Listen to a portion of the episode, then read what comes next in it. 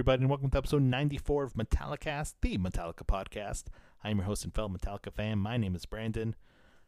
On this episode, I am joined yet again by the great Scott Haskins, the host of Haskincast. In fact, this was recorded for Haskincast, and Scott was nice enough to let me use the audio and share with all of you in the Metallicast Militia. This is part four, the epic conclusion of our Ride the Lightning deep dive. So if you've not heard the other three parts, stop what you're doing, check them out, enjoy, and then come back to this one, part four, the epic conclusion, where we talk about creeping death, yeah, and the call of Cthulhu. Uh, I had a blast doing this deep dive. Uh, huge, huge shout out to Scott Haskin and the Haskincast. Give him a follow. Check out the show.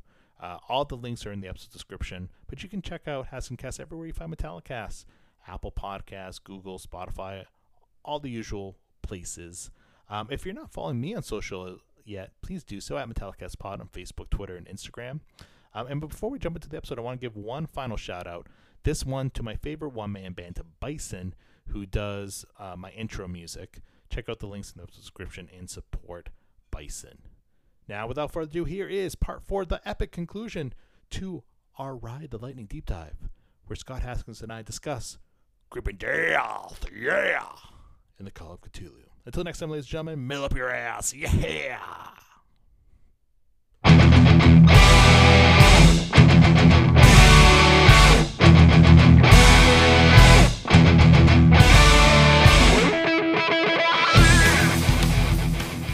The album ends with so much meat on the bones and then ends with so much meat on the bones Mm-hmm. I, it, you know if these two songs are the middle point this is where it dips the most i don't think anybody can argue with that Yeah, I, I think you're right. Uh, our next song, though, "Creeping Death," uh, is another one that is just a blast to perform. I I'm not a big watching or li- like I don't listen to a lot of live albums. I'll watch live videos because I can feel the energy of it a little bit more. Uh, when I just listen to live music, I'm disconnected from it. The tempos don't necessarily make sense. But when you're watching it and you feel that energy, you understand why they're playing it at the tempo that they are. I love watching them play Creeping Death because they put so much into this. Lars, especially, I mean, he'll just stand up, he'll walk around his drums and keep playing them. I mean, he's just, he's kind of lost his mind, but this isn't a song where he loses his mind. so here's a, here's a little bit of Creeping Death.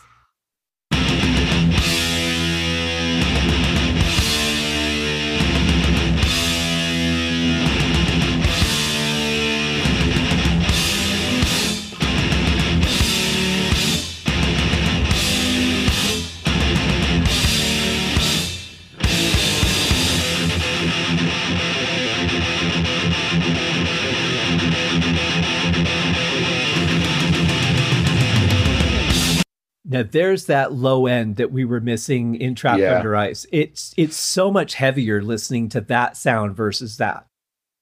there's so many little things about this intro that I love. Um, from the you know, it starts off with like just pummeling you, da, da, da, da, bang. It, it and then it goes into when they repeat the section, they have the those short spurts of harmony, right? The, with the very short guitar harmonization, which I think is just such a uh, such a subtle way to just make it more interesting and to add to that build.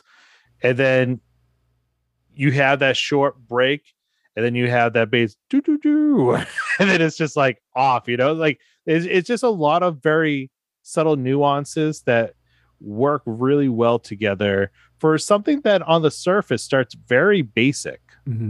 It's almost like being on one of those slingshot roller coasters where like the opening is watching people get into the chairs and getting locked in and then you slowly start the car and then boom they just shoot it up so that it can get up that first hill uh you know on Yeah. those slingshot type rides.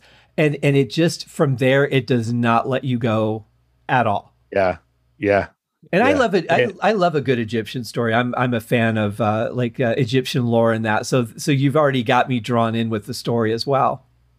I one of my uh guests on uh Metallicast was uh Jewish, so he said I have to choose "Creeping Death" as my favorite Metallica song. You know, um, but uh, it, it, this is just, I mean, classic, right? I mean, I, When the Bell Tolls and Creeping Death are the two best live songs, in my opinion, from this record. I mean, uh, dare I say, when you hear this song live, it surpasses the record version. I mean, to have thousands of people screaming, die, die, when it, you get to that bridge, like there, there's nothing more cathartic than that and it, and this is such a great song that it fits perfectly anywhere in the set list. Um, they I feel like they went a number of they went a while. I feel like where they kind of took this out of the set after performing it for so many times, and recently it's worked its way back in at a lot of shows, which I love seeing. And it, at some of the shows, it's been near the front of the set.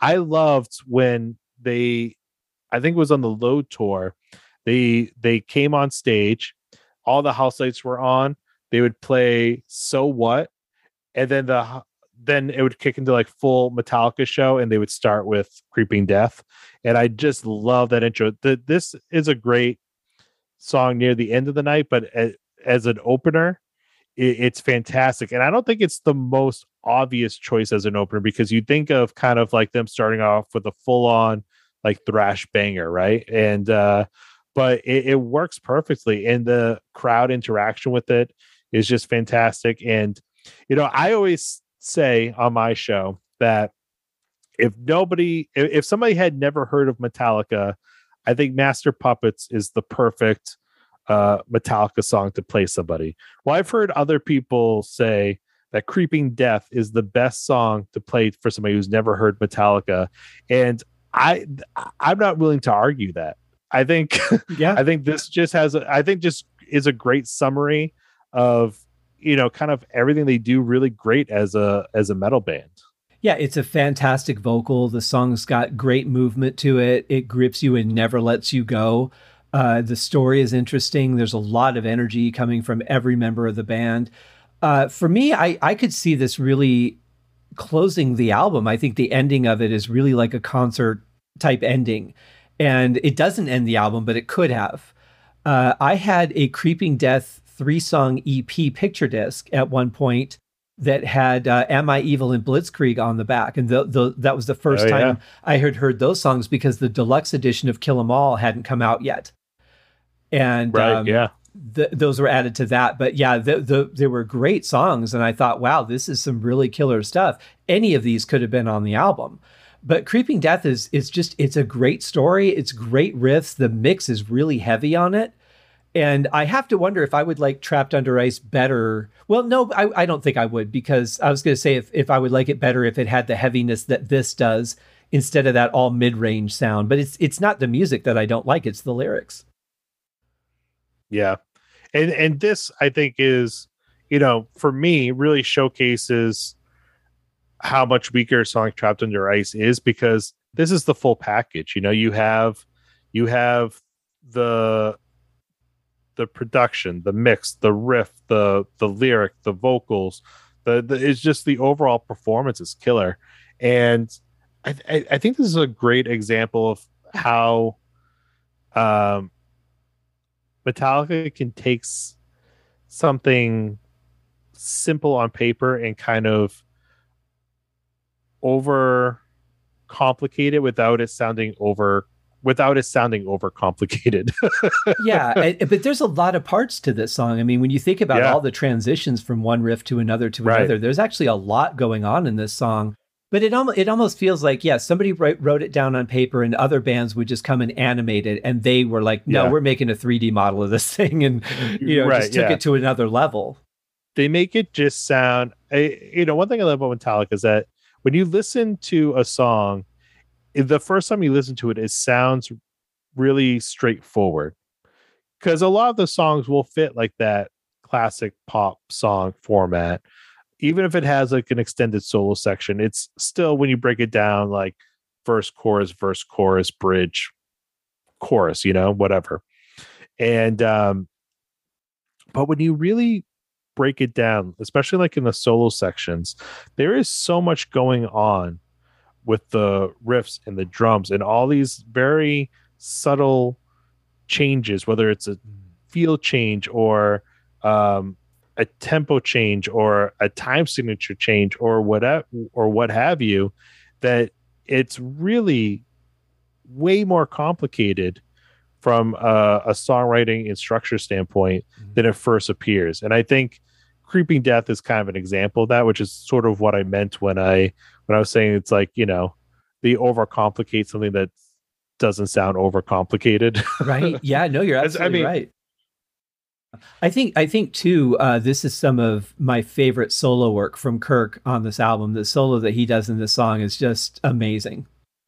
And what is interesting about this song too is uh, uh, part of the song, the I believe it's the memory served me correctly, the die by my hand. That section is actually borrowed from uh, an Exodus song from when Kirk Hammett was he was the founding member and guitarist and songwriter for Exodus before joining Metallica. And this is actually borrowed from one of those early songs that he wrote. Wow. And I think was called Die by My Hand, maybe even. Um, huh. I somebody out there will correct me, and that's fine. um, but that's how we learn. Yes. But um, you know, but so it, it has it part of the song has its roots all the way back in his Exodus days before Kill 'Em All was out, before he was in the band. That's interesting. Well, I mean, it's it's fair. I mean, you look at David Mustaine took um, the Four Horsemen and and uh, you know took that and made his own song, which was basically the Four Horsemen with different lyrics uh, in a different title, but uh, Mechanix, I think you called it. But I didn't know that this came from that. But I love that part. That has to be one of the best mosh pit parts oh, yeah. in, in any song I've ever heard. Well, like I said before, you have thousands of people going because the band will they will stop and they'll get you going die die die and you have thousands of people chanting this word to if if you're not familiar with metallica or metal music you're thinking all these people are crazy right? Because they're uh, chanting die over and over again as loud and as passionate as they can and then they come back in die bye and it's just punishing and it's but it's so cathartic and so much fun. Well, and, and the thing is, they, death upon the Egyptians, because you know what have they done to us? But I, I love right. I love the power of it, and I mean now they're at the point where they don't even have to ask the crowd to do anything. The crowd just oh, starts no, yeah. doing. You know, it's just yeah. part of the show now. Yeah. Uh, but no, it's it's a very powerful song from beginning to end. There, this is probably one of the most flawless metal songs I've ever heard. I cannot and will not argue that point. I think this is um, a near perfect song, and you know it, it's really one of the strongest tracks in the whole record. Mm-hmm. I I'm not normally one to say this is my dedicated favorite song from a band because really, if you ask me f- what my favorite song is now, and then you ask me in ten minutes, it's probably going to be something different. But I have to say, our final track today is my absolute favorite Metallica song. When I think wow. Metallica, this is the song I immediately want to hear. It, wow. it, has gotten me through so many difficult times. It feels like it understands what I'm going through, yet it feels like it empowers me at the same time. I know that might sound weird, but that's what I get out of the song and probably why I love it so much. Our last track uh, relates to my favorite fictional monster, or I'll say currently fictional because we haven't proven it doesn't exist yet. yet. And until yes. that happens, it's a possibility. Featured in Pirates of the Caribbean. This is not the song, just the monster, Call of Cthulhu. Or depending on where you're from, Call of Cthulhu. Yes. I always say Cthulhu, which I'm probably saying it wrong. Well, you know, there's no H in it and there, yeah, it, are the... and it's with a K. So the actual one is C. It has a C and an H, yeah. a TH yeah. in it, and there's no H. So this might be Cthulhu. Yeah, the spelling is different than how it appears by like H.P. Lovecraft, um, and how you see it in other places. I, I I don't know if that was intentional or just like they didn't know. right. Yeah. Well, we didn't but, have Wikipedia back in 83. Yeah. You know? But but it but it works, you know. And this is one of the earlier. Um, what amazes me about this song is that this is one of the earlier tracks from a songwriting perspective. This this dates back to when Mustaine was in the band, um, and you know, there's earlier demos of this song when it was called "When Hell Freezes Over," um, and to think that at least the basis of this song was started when these guys were like 18 19 years old kind of boggles my mind um, especially seeing like what they put out in with kill 'em all. Obviously this track was not they felt it was not ready for that album right? It needed more time um, and perhaps Burton and hammett were the missing parts that it needed to kind of uh, to finish it up but i i I that always amazes me when I think of like how early at least the basis of the song was started. And I always appreciate the balls. This is your second album. It is your um you know, first album to be picked up by a major label. How does it end with an 8 plus minute instrumental? Yeah. And and, and it's not your traditional, you know, metal instrumental that you might expect. Like you might expect just like, you know, an eight minute thrash metal shred fest again, right? Uh, like I was we were talking about the Kirk Hammett solo debut and but that's but that's not at all what you get. It it, it it's like listening to a film score. It tells a story. Yeah, there's a lot of fast playing from Kirk in this one, but this is also some of my favorite solo work of his because it it's within the context of the song. You know, I I always reference that on my Magicians podcast because Mick Mick can play fast. He's very talented. He's he's a very fast guitarist, but he finds a way to do it within the confines of the song, which is like where I said earlier, talking about guys like Yngwie who go, okay, this is what would work for the song. Let me take and add 11 notes for every note that I would play normally you know, and just right. just get as much in as I can. That's why I like listening to Mick Box more. And I feel that Kirk really just nailed the feel of this. He's playing right on that edge of if he played anything more, it would be too much. But he knew right where to stop. Like, here's, I'm going to push it to yeah. the edge, and that's exactly where I'm going to let it rest. And he's got a lot of solo work in this song. But the yeah. the depth and the emotion of his solos, it makes me physically move in my chair which I don't normally do. Normally, I can just sit there and listen to a song, but like this song physically grips me in a way that I can't think of another song that does. And I think that's why I'm so drawn to this one. I love the fact that there is a bass solo in this song, and it's not even at the front of the mix. You have to like, it's like when you when you are focused in on what Cliff Burton's playing in this track, there is a point where he's just soloing, going crazy. Mm-hmm. yeah, and, and and it's not even the main focus in the mix of the song. It's just there. Well, it's and and he does this really amazing effect track that really just brings out, I think, another dimension in the song. There's just like it, it's it's just what like one note that'll just be like out of place, but also not out of place at the same time. And it just kind of makes you go, wait a minute, what was that? That was really cool. And then when he does it again, yeah. you're like, okay, wait, I want to rewind that and listen to that part again and really hear what he's doing. But it's just like one note that's that's just there. And it has mm-hmm. such a cool sound to it that it's it's really intriguing. So for I, I'm interested to get your views on this. Uh for me, for me personally, uh, if I looked at the the you know instrumentals off Lightning, Puppets, and Injustice, uh, Call of Cthulhu was actually my least favorite really? of the three. Okay, Orion being my absolute favorite. I think Orion's just uh, beautiful atmospheric work, and it's just it, it for me. It takes me to another place especially when I hear the dun dun dun dun dun, dun in that whole middle section. Yeah, Cliff is amazing um, on that song. But what really made the Call of Cthulhu for me personally was the S and M version with the symphony orchestra, and I and I'm and I'm curious uh, if how familiar you are with that version and what your thoughts are compared to the record version. I've heard it a few times, and I have to say it's amazing. I mean, the the orchestra added so much to it because the orchestra could have just come in and played the rhythm and thickened up the song, but they really arranged something I think special for the orchestra to kind of make them their own section instead of just adding to the band. I hate when they do that.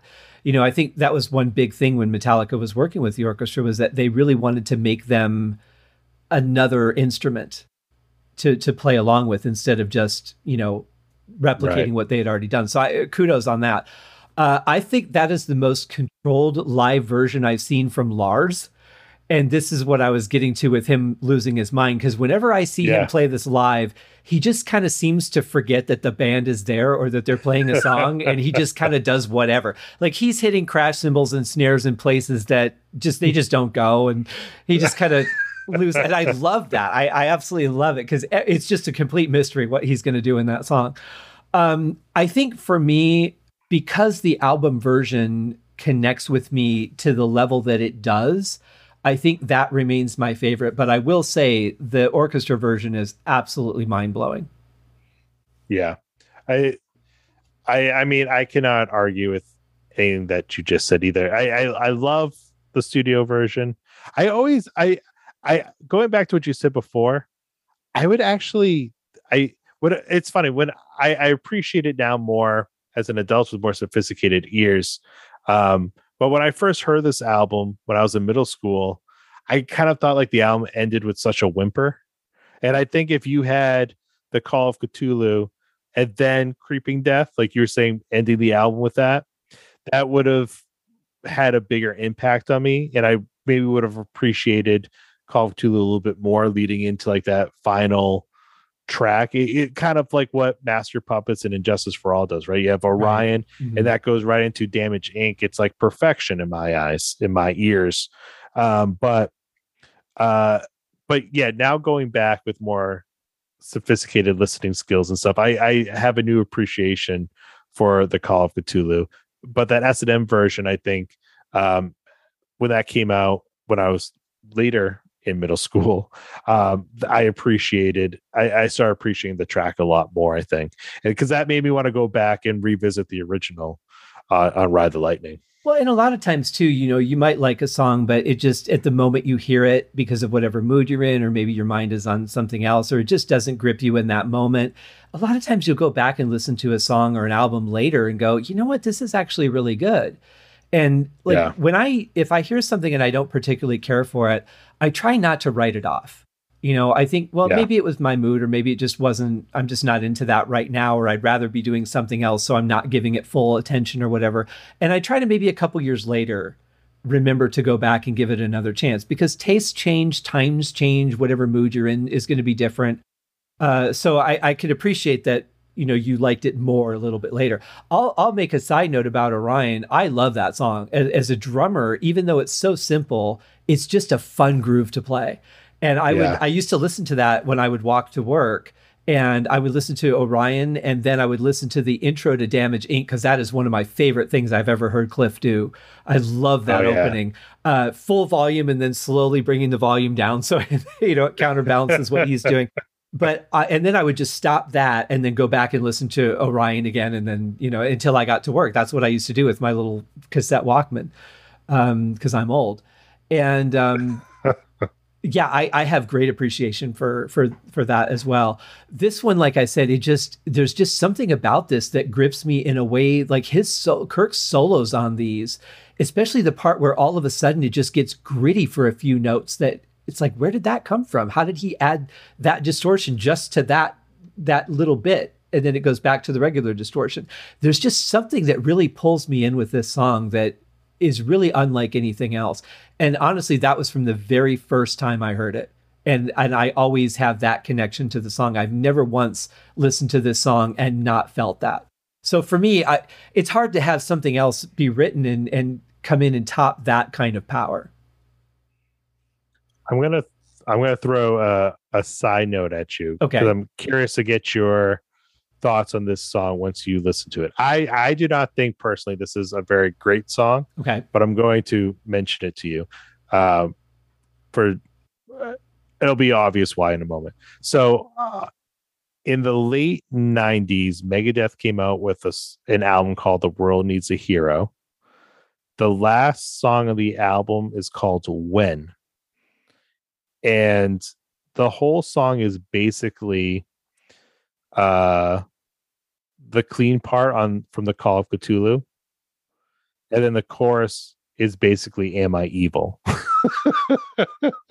okay, so we're having uh, chocolate and then meatloaf and then chocolate again. That's a weird yeah. combination. I, again, I do not think it's a very good song. I like Megadeth. I don't think it's a very good song, but I think it's somebody who likes the Call of Cthulhu and Am I Evil. It's an interesting listen because I mean, Mustaine, like I said, he co-wrote the Call of Cthulhu, so he kind of rips himself off. Right? It's like a like almost the same. It I I don't know. I don't. Re- I'm like trying to remember the Megadeth song, even though I haven't listened to it in years. But I believe it's like the same chord progression. I believe it's pretty much the same as the you know the the beginning of it, and then it go. And then the melody of the chorus is basically "Am I Evil?" Which which to the point where I feel like I don't think Diamond Head gets like a writing credit on the track, but like he has said in interviews, like he asked them permission to pay like homage to them, you know? Oh, okay. So, well, at least so he did it is, it right. It, it is like a purposeful thing. Um, I'm going to be curious to see how he transitions that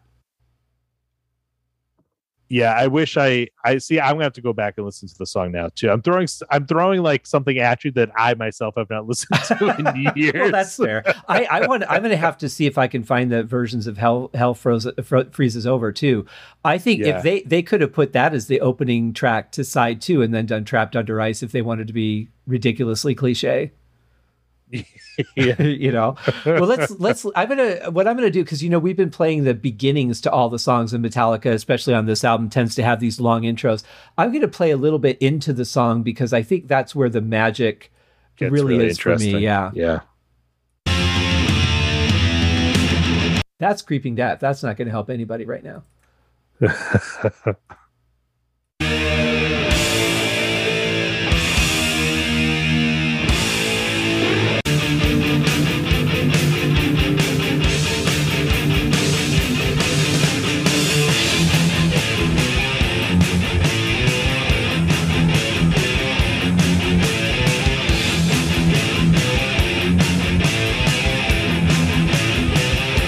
I love how heavy it sounds. And again, it's like that chunkiness without being chunky. But I'm yeah. also hearing a slight touch of flange in parts of that too. Mm-hmm. I've noticed that. It's it's such a great song though. Um, I'm trying to remember where the solos are at. I think they're a little bit earlier than that. Let me see if I can find them.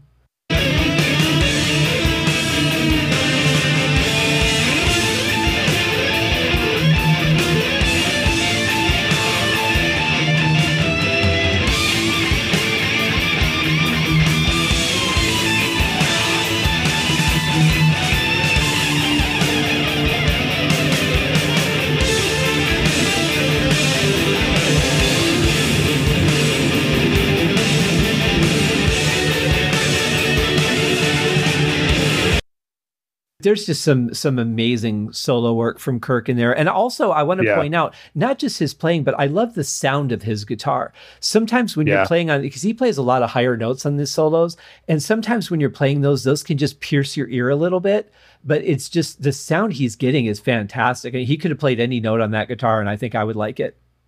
Yeah. I, again, it goes back, you know, to kind of bring it full circle. There's that control, you know, and it's just I think that's the my biggest takeaway from this album is that it has a new level of control and focus that they did not have on Kill 'Em All yet, um, because of their youth, because of their you know innocence, ignorance, however you want to word it, and now they're taking their experience, their tools that they have in their tool chest, and branching out and pushing, you know, the the subgenre of thrash metal forward in a lot of ways. It, having a classical music introduction, having a more ballady song, having an eight minute instrumental uh, to close the record, um, having more mid tempo stuff. You know, it, it sounds simple in retrospect, but when this album came out in 1984, thrash metalheads were freaking out, you know, and um, and and like I said beginning, I think this album really set the foundation for more so than Kill 'Em All. Kill 'Em All introduced the world to Metallica, but Ride the Lightning introduced that classic Metallica sound that would appear on every Metallica album that followed, even when they went in different directions, like on the Black Album, Load, Reload. But when you look at those records too, even those are a continuation of what they started on Ride the Lightning, being called sellouts, trying new things, being called sellouts with the Black Album, releasing Nothing Else Matters, being called sellouts on Load and Reload because they cut their hair and experimented with like blues and more like kind of straightforward hard rock type stuff. You know, it, it to me that this album, Ride the Lightning, sets forward everything else that followed in their career musically. Well, and for anyone who wants to complain about nothing else matters, when Elton John goes on uh, national television and tells yeah. James Hetfield that's one of the best songs ever written, um, shut up. yeah, go ahead and argue with Sir Elton John, and you will walk away feeling like a fool. I mean, I, I, I honestly like I, I've tried to put myself in in James Hetfield's chair thinking about like what would that be like if Hans Zimmer ever said to me that's the greatest piece of film yeah. music I ever heard or something uh, something that I wrote. Uh, yeah. I I can't even I can't even fathom what that must have felt like. That, that is the greatest compliment from one of the most successful and greatest songwriters of all time.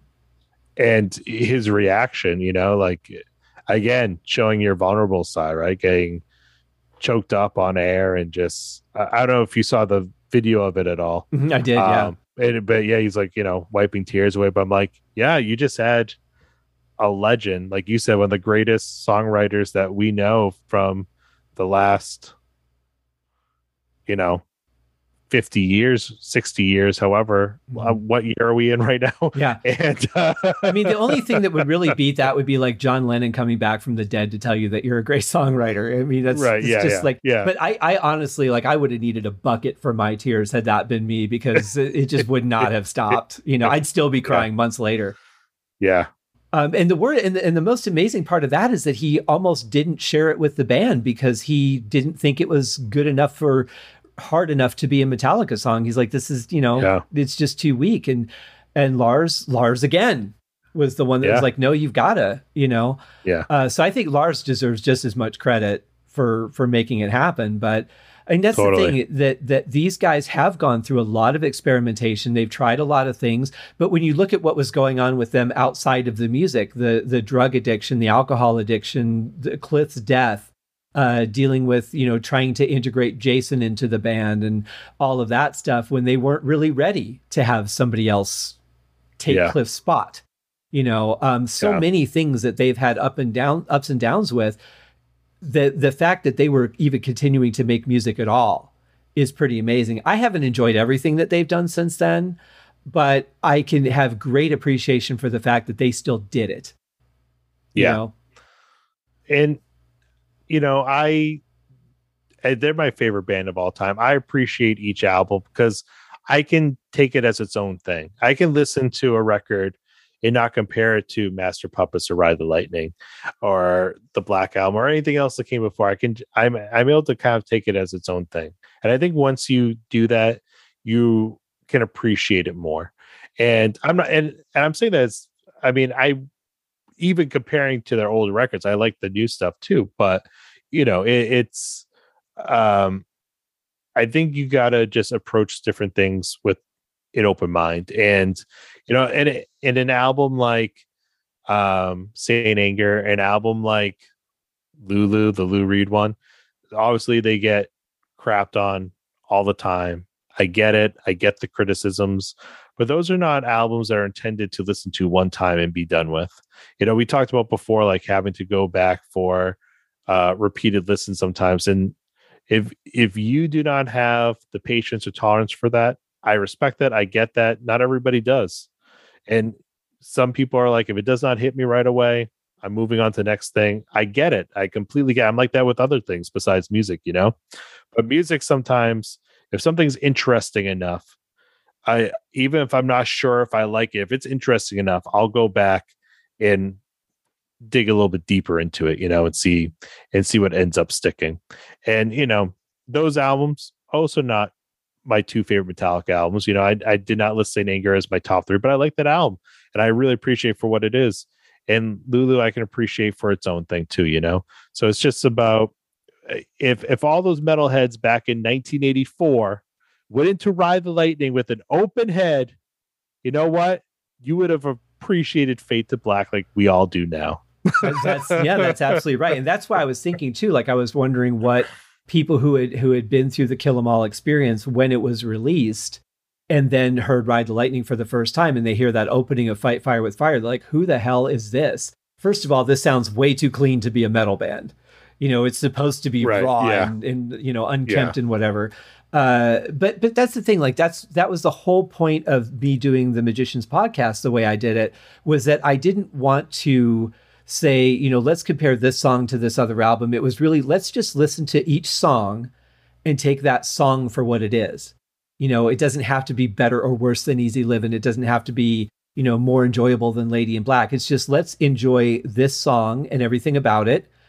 And, you know, because Uriah Heep went through so many periods, like Metallica, they sounded one way in the early 70s, they sounded a different mm-hmm. way in the mid 70s. Come the 80s, it was very 80s now they have this huge heavy sound to them um, I would say that they they could rival Metallica's sound very easily right now. Uh, they're just heavy, you know. Yeah. So I mean, there's so many things that a band goes through, but you're talking completely different generations of music during that time. Uh, punk, disco, new wave, you know, all those things that yeah. are going to have influence on those bands. Metallica came in, you know, while the new wave British invasion was happening. So for them to even find some some space to carve and say, "Hey, we're also going to do something kind of new. Check yeah. it out." was a pretty amazing feat of it of itself. And of course, they're going to try different things. They're going to transition. If every album was Ride the Lightning, I would have lost interest years ago. Yeah, and most and most any artist that's been around for any amount of time, it's the same thing, right? Like it you know, uh, except for ACDC. ACDC and the Rolling Stones are pretty much yeah. exactly what yeah. they were. Yeah. Um, but you know, you you gotta you gotta branch out, and that's one of the things I like about Metallica. I know whenever the next Metallica album comes out, I know it's gonna sound enough like Metallica where I feel comfortable because they're my favorite band but at the same time i have no clue what to expect and what it's going to sound like and i like that about them. You know they they have their sounds like hetfield is going to sound like hetfield lars is going to sound like lars. Kirk will sound like kirk you know eh, but i have no clue what they're going to be doing. Are they going to be doing like a country western song like they did on load? Are they going to be doing um you know a 10 minute avant-garde song with like they did with lulu? Are they going to have you know no solos and the brash production of Saint Anger, or is it going to be you know Master Puppets Part Two? I have or something completely different. I have no clue. So uh, that that's what's exciting. I think that's what makes you know uh music and artists who um have been around for so long. I think that's what makes it exciting and uh for anybody. And you know what? I've talked a lot about you know they get flack for this they get flack for that. At the end of the day though people must like it because they're still the biggest metal band in the world. They're still selling out stadiums. Their you know last two albums still debuted at number one on the billboard charts and you know people people are still buying what they are selling. So uh well historically you, aren't they one of the like all-time top selling bands?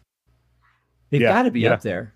Yeah they they uh, I mean, they've sold. I, am not sure what the exact number is, but they've sold over hundred million albums. The Black Album is, you know, one of the best-selling albums of all time. It's it's the best-selling album of the SoundScan era. So how we, which I think came out in the early '90s. So basically, when that album came out, it has not it has not stopped being the top seller, um, and and that's of any artist, any genre of music. So wow. I would have thought I Master mean, Puppets would have been their top selling, but I think uh, the Black Album is probably more relatable to a wider audience.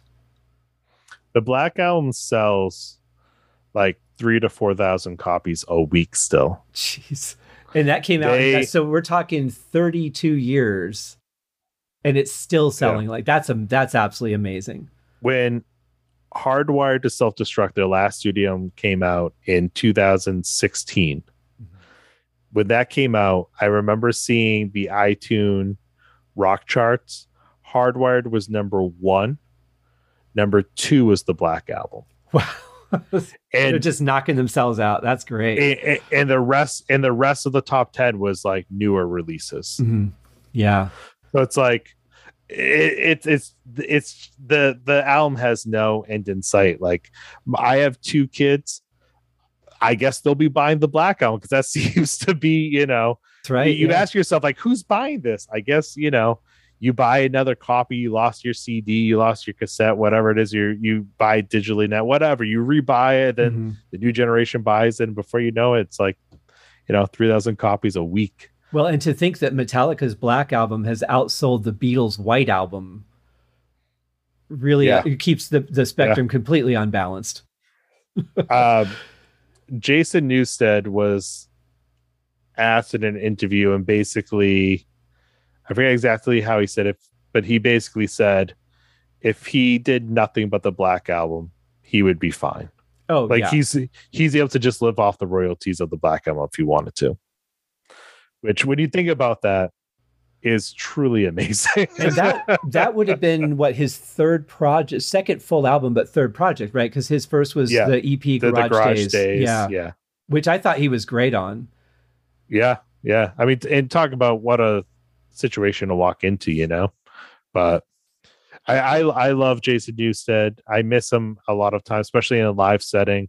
But I, I think, I think it was one of those things where, like, I think he needed to leave so the band could continue. I don't think there was a way to move forward with him in the band, unfortunately. And I love Rob Trujillo. I and and Rob, and this is not knock against Jason, but Rob Trujillo um, as a bass player ha- has like a style of playing that I prefer. He's, it, it's back to kind of what Cliff Burton was doing with like the finger picking and stuff like that. Um, and you know, uh, I never was uh, played with a pick, so like Jason Newsted was always like a little like, oh, it was really cool, but like I, I, I just I had a harder time relating to his style of playing. Mhm. Yeah, I, I love that three finger strumming that Robert Trujillo does. It's it's just so amazing Oh, yeah. to watch Yeah. somebody play with that way. Yeah, Uh, I think he's a fantastic player. Uh, I, I watched some of the auditions that they did, and I'm like, I, it it takes stones to audition for Metallica. You know, Yeah. it really to walk into that room and say, "I'm good enough to play with you guys." That takes some stones. And you know what's funny in the some kind of monster documentary, they show snippets of the auditions, and from what they show, I mean, obviously it's edited, but from what they show, he's like, he, he's way beyond like where the others were, and these are obviously really skilled, well-known people. You know, they're not just bringing in me, You or know, me, yeah, yeah. yeah. Well, I think though Les You know? Les Claypool was probably about the funniest one that they could have Oh, yeah. auditioned because Yeah. he, he's just not that genre. I mean, he's a very talented bass player, but what he does is so. It, I don't think his his style would have fit in at all with what Metallica does, and I don't No. think he he could be anybody but Les Claypool. Yeah.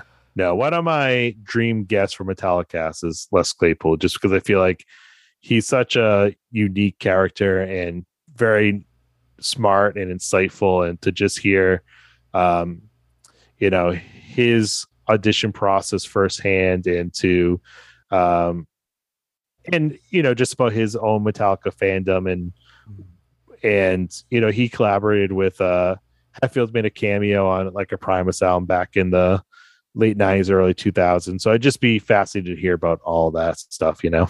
He probably got more fishing stories than anything else, but yeah.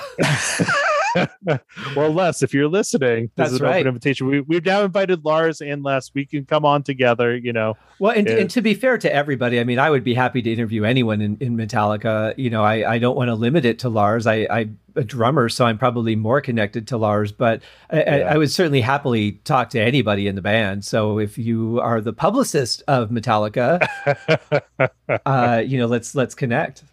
yeah, I'm it's a it's a very difficult uh uh organization to uh crack into. Well, you got to figure. I mean, the, the, demands for a band like that are probably absolutely humongous. So I, I imagine they get yeah. thousands of inquiries a, on a daily basis. Well, you know, in this day and age, too, uh, they seem to be more selective with, um, you know, who they accept. So you figure if their options are, you know, the Tonight Show, Howard Stern, or Metallicast, guess guess the two they're choosing. right? Yeah, Metallicast. well, obviously yeah, yeah. I mean, some some just get tired of interviews and some just like yeah. you know my my time at this point like i've put in my time and we've done millions of interviews over the years now yeah. i'm kind of at a point where i don't really need the promo so yeah i'd rather do this like i'd rather play with my kids or or whatever and i don't I, yeah. I mean i would love to talk to them but i certainly can't say, you know, you're being jerks because you don't want to talk to anybody anymore. I, I totally respect yeah. and appreciate where they're at. Uh, if I was famous, I'd probably feel the same way. Yeah, I would just want everybody to. I want everybody to leave me alone now most of the time. Never yeah, mind. yeah. That's why I have an outgoing podcast instead of an incoming one. yeah, know? that's right. well, Brandon, thank you so much for joining me for our 72 part uh, review of, of, Metallica's Ride the Lightning. Is, I, th- is this is this still going to be two parts? Oh God, no! This is probably going to be three or, or maybe four. Uh, but I, I've enjoyed talking to you about this so much. I'm, I'm glad we could really dig into this. I actually learned quite a bit. I didn't know that uh, Call of Ktulu, for for example, had had been part of the Mustaine era. I never knew that. So it's uh, it's good, and I'm going to check out that Megadeth song. I'll let you know what I think. It's going to be interesting to see uh, how how that all ties in. And you know, any mistakes that I made, you can let me know. Let me know. Yeah, let Hit him me know. up on social media. I'll take all the blame for all the false information in this uh in this podcast. But you know, huge thank you to you for letting me come on. Um this is the it's funny, this is the third time we've collaborated, but the second time we've done it together. That's right. You were kind you were kind enough to do a Metallicast episode. I took like a mini uh paternity leave from my own podcast mm-hmm. and uh so i did i had guest hosts come on for uh, my friends of misery um like mini season and, and, you were kind enough to contribute to that so thank you for that. Oh i was and, i was very uh, honored to be asked. That was a lot of fun. Thanks. And so it's, it's wonderful to uh, be back talking to you. Uh, i was going to say in person but this is as person as you know we can get. This is more so. than i talk to people locally yes. no, it, it's great. I, I, love your passion for the band. I love your insight. I mean, I, I I'm a big fan of Metallica. I've spent a lot of years being, you know, very familiar with their music. I played a lot of as a drummer. Um, I've tried to play some of it as a bass player, and I that's way out of my league at this point. Uh, I'm still working on like Mary Had a Little Lamb, which which they have not covered. Uh, yeah. But uh, yeah, no, I, I really, I always enjoy talking to you. We have some great conversations, and, and your insight is appreciated. And you're, you know, you're welcome back on the show anytime. So keep in touch, and uh, we'll, uh, I'll have all the links for reaching Brandon and correcting him in the show notes. But check out Metallicast, guys. He's got a lot of you. Have, uh, what do you know? How many episodes you're at at this point? No, because I I, I have done weird things because I, I I number the regular episodes, but then I've done like you know, like I did um in summer for all one summer, which was like all uh which was my um And Justice for All breakdown, but that was like a special like thing, and then I did you know something similar for the Black Album, and then I've done like various live streams, so I I must have done over a hundred episodes I uh, the next numbered episode will be number 90. So I'm getting close to number 100 numbered, but I've already done over 100. and, and let me tell you guys, it is hard doing this by yourself. Like we we have friends that are, you know, have like co-hosts, yeah. a regular co-host on their show. And sometimes I just feel like I need to find a thesaurus and find some new adjectives because I feel like I describe my passion for things very similarly, similarly from one to another. Uh, but it is it is very difficult sometimes uh, being your own host. You're responsible for everything the making the episode happen, the editing, the uploading, the promotion, yeah. all that stuff falls on you. And it yeah. can be a little bit daunting sometimes, but the reason we do it is because we're passionate about what we do. Otherwise, why the hell would we do it? Absolutely you know i've had um guests on from like the early days of Metallica who knew the band, who've partied with the band, who've been to the early shows, who worked with the band, etc. Um, and and multiple of them, you know, started um, the fanzines, you know, from uh, the fanzines um, from you know those early '80s, that the, all those, you know, that that that spread the word of all these local and young and up and coming metal bands, and they're like, you know, this what you doing the podcast is very similar, but this is like the modern way of you know paying tribute to the music and the in the band that you're passionate about you know? Yeah. And and could and and because a big part of my podcast is yeah i've had you know those type of guests on. I've had you know um musicians on and some well known some lesser known whatever but uh, of the bulk of the episodes are me communicating with other fans right and being because you know it, it's um that was my main goal starting this was just to become a small part of a large community and be able to meet other fans and have who think like me who or don't think like me but have similar passions that and you know and just start those conversations that to me is the fun part of doing the podcast yeah and and it you know it's it's great to share your thoughts and feelings and sometimes you know you you will meet people that that share similar things or maybe they started thinking along a different way because you shared something with them. That's what I love too is when people contact me and like, you know, I never heard that part in that song that you were just talking about or yeah, I, I, had never heard this song before. I, you know, I get a lot of people saying, well, I know Uriah Heep, but I can't think of any of their songs. And they start listening to the podcast and they become fans. So there is a, there is a definite reward of sharing things that you're passionate about. And yeah, it's, you know, it's, it's definitely been a bright spot in the podcast, but guys, check out Metallicast. It's fantastic. Links in the show notes. Brandon, thank you so much. Come see us again. We'll, we'll do another show. This is too much fun not to.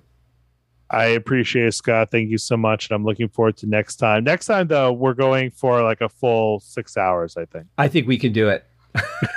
we'll, we'll do we'll do the deluxe version of Master of Puppets or something. yeah. second uh, by second review. there you go. Take care, my friend. We'll see you soon. Have a great day, guys. Cheers. Fans not experts.